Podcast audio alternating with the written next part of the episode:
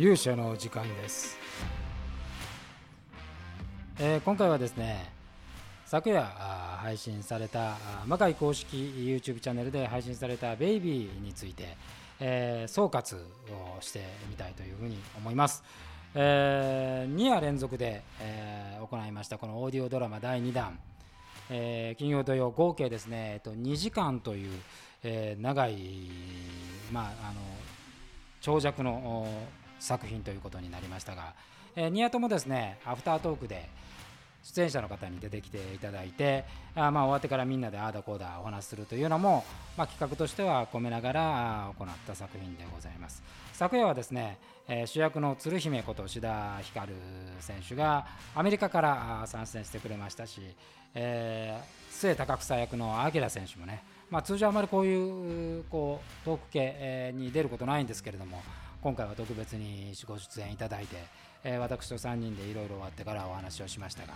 今回はちょっとそのベイビーについてこのオーディオドラマっていうものをね改めてもう一回ちょっとビジネス的なところも含めて説明しようかなというふうに思っております。お付き合いください、えー、まずですねこのオーディオドラマをお開始するという、えー、ところだったんですけれどもあの魔界がこう自粛の期間に入ってからですねまあ、何かやっぱりこう作品として、えー、やれることを探そうというふうに思いました。あのもちろんこう配信でねみんなで楽しくしゃべるっていうのももちろん重要なことなんですけれども魔界はやっぱりこう作品なんで作品を止め止めずにこうなんとか表現することはないかこのねステイホームと言われる、えー、みんなが集まれない状態でもやれることということを模索して、えー、このオーディオドラマえビジネスとしてはね、まあ、ほとんどビジネスにはならないですよ。あのやっぱりオーディオドラマっていうのは非常にこう日本においてはアニメのねドラマ CD とかっていうものについてはやっぱマーケットあるんですけどもこういうどちらかというと演劇に近いところで言うとああまりまだそのマーケットはない、まあ、こういうこのねポッドキャストを一つにとってもアメリカでは大きなマーケットを占めてますけど日本ではまだまだ、えー、ラジオの、まあ、変化球みたいなものでしかないわけですから。ただこのやっぱ魔界の世界にこう触れ続けてもらう。で一番大きなところは実はそのこうもちろんこれ聞いてくれるファンの皆さんにこれをお届けするっていうことも大事なんですけども演者にですねやっぱこう魔界の世界にずっと触れて、え、自分のキャラクターに触れる時間を作りたいっていうのが、まあ、最初に考えたことです。え、特に、え、日本には戻ってこれない今状況の鶴姫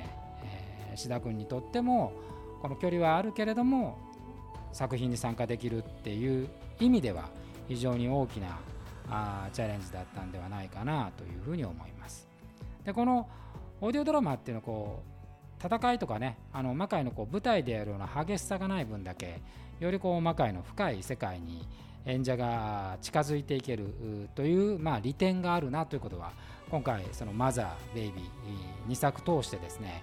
私自身も、学んだことです。まだまだその技術的な問題、ね、この録音環境の問題とか技術の問題とか演出の問題とかっていうのはこのベイビーの時点でも課題はもうたっぷりありましたけれどもただこういうチャレンジをしていくこと自体は非常に大きな意義があるかなというふうに思います。あのおそらく我々だけじゃなくてエンターテインメントの世界って今どんなものもその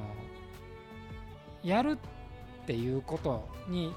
意義を見出すしかないような状態なんですねライブハウスの皆さんだってやっぱ無観客で、えやるっていうのは相当難しいビジネスとしてこう成り立つのかって言ったらね投げ銭があるじゃないかって言いますけどやっぱり投げ銭とこうえその実際のライブの熱で払うお金ってやっぱり全然違うものだと思うんですよね。そういう意味ではそのどちらかというと今えー、我々そのエンターテインメントの中にはこのいかにこうやり続けるかみたいなところも一つのテーマとしてあるんじゃないかなというふうに思っております。で今回その「ベイビー」っていうのはあストーリー的にはですね、えー、今魔界68回やってますけどだいたい回数でいうと、まあ、40回から50回の間のあたりの、えー、出来事なんで、まあ、レードバックしてる、まあ、例えばあ今は死んでしまっている産めがえー、主役で出ていたり、えー、まだあそのカッパとかね猫娘も魔界衆として存在していたりっていう、え、時期の話なんですけれどまあその中を描くっていうことでより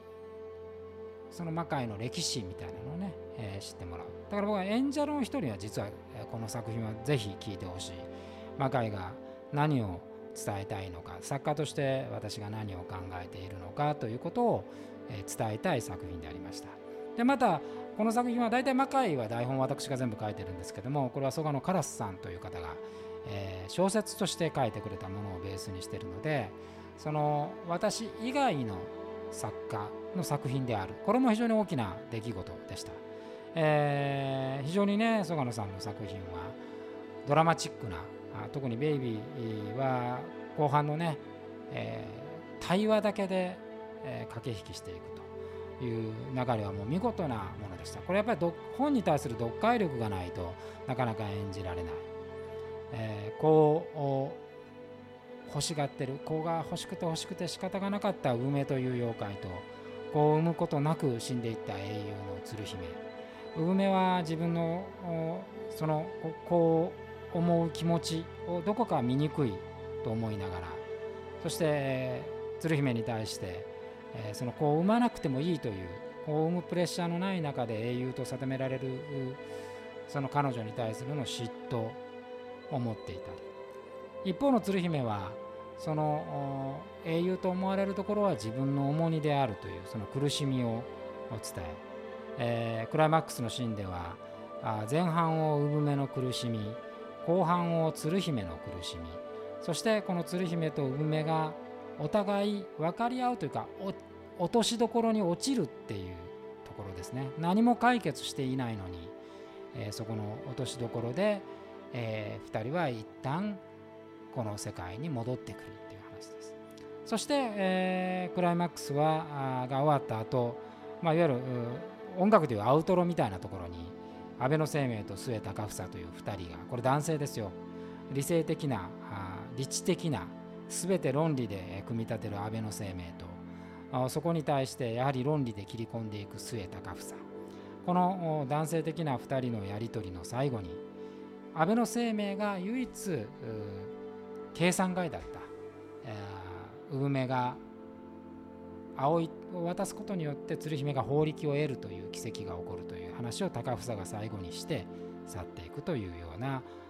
ドラマチックなお話でした。これはやっぱりね台本をよく読んでストーリーラインをよく理解しないと演じられないものなのでオーディオドラマというのはそういう非常にプラスがあるなというふうに思いました。魔界で描きたい、まあ、姿というものはですねあのこういうプラスの面とマイナスの面、えー、人が人はねすごく賢くて素晴らしい機械も素晴らしい社会も素晴らしい仕組みも作るのにずっと変わらないもので苦しみ続けるっていう側面を持つということです。えー、この産め戸鶴姫の話っていうのもそのある種普遍的なお話でもありました。今我々がいる環境で言うとねえーまあ、アメリカで起こっているこう人種差別の問題であったりそして、えー、日本でも悲しい出来事がありました。誹謗中傷で人がねあの若い才能がなくなってしまうという。これらのことは今の現代だから起こっていることではなくて、えー、これは全て歴史上もっと古い時代からある。人種差別の問題にしては至ってはねもう紀元前ですよ、えー、ヨーロッパの人間がアフリカの人たちを奴隷としてえ、さらっていくっていうところからスタートをしているわけです。でそしてこの奴隷としてさらっていってそれを労働力として自分たちの富の集積に使うということをしたその負の遺産はですね、えー、感染症というまあ今回コロナもありましてコロナは中国だと言われてますけど例えば、えー、ペストというねあの死亡感染率の死亡率めちゃくちゃ高い全人口の当時の20%は亡くなったと言われるペストのような病気を引き起こすというようなこともありました。でそこで、ねじれたものはですね、そこから一つも解決しないまま現代にああいう悲劇的な形で、え、世界中をやっぱり揺らす出来事になってる。こういうことがまあ私はこう魔界という世界で人のその愚かなところもそれは人である。でそしてその反面そういう醜さ苦しさの反面に奇跡的な明るさというものもまた存在しているというような世界を描きたいなというふうに思っています。えー、この作品はそういうものを狙ったものとしては非常にみんながきちっと読み込んでくれて魔界のこう再会する時にきっとこの経験っていうのは大きく生きてくるんだろうなというふうに私は考え。えー、今回ですねこの「ベイビー」という作品を書き終えて、えー、実は昨日第3弾オーディオドラマ第3弾も台本としては、えー、書き終わりました、えー、これ間もなく今日ね、えーと、グループ LINE を作って出演者に連絡をしておくおりまして、えー、これは早ければ7月の末あたりに皆さんにお届けできるんではなかろうかというふうに思っています。ぜひご期待ください。まあ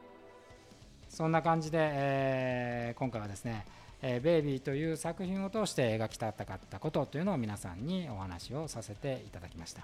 魔界は8月の29日、30日に、まあ、公演としては、まあ、現時点、えー、復活ということになりますので、まあ、この台本も私書かなきゃいけないんですけども、えー、まあぜひね、えー、このポッドキャストを聞いた方はもう一度「ベイビー」という作品を、えー、聞き返してほしいなというふうに思います。あの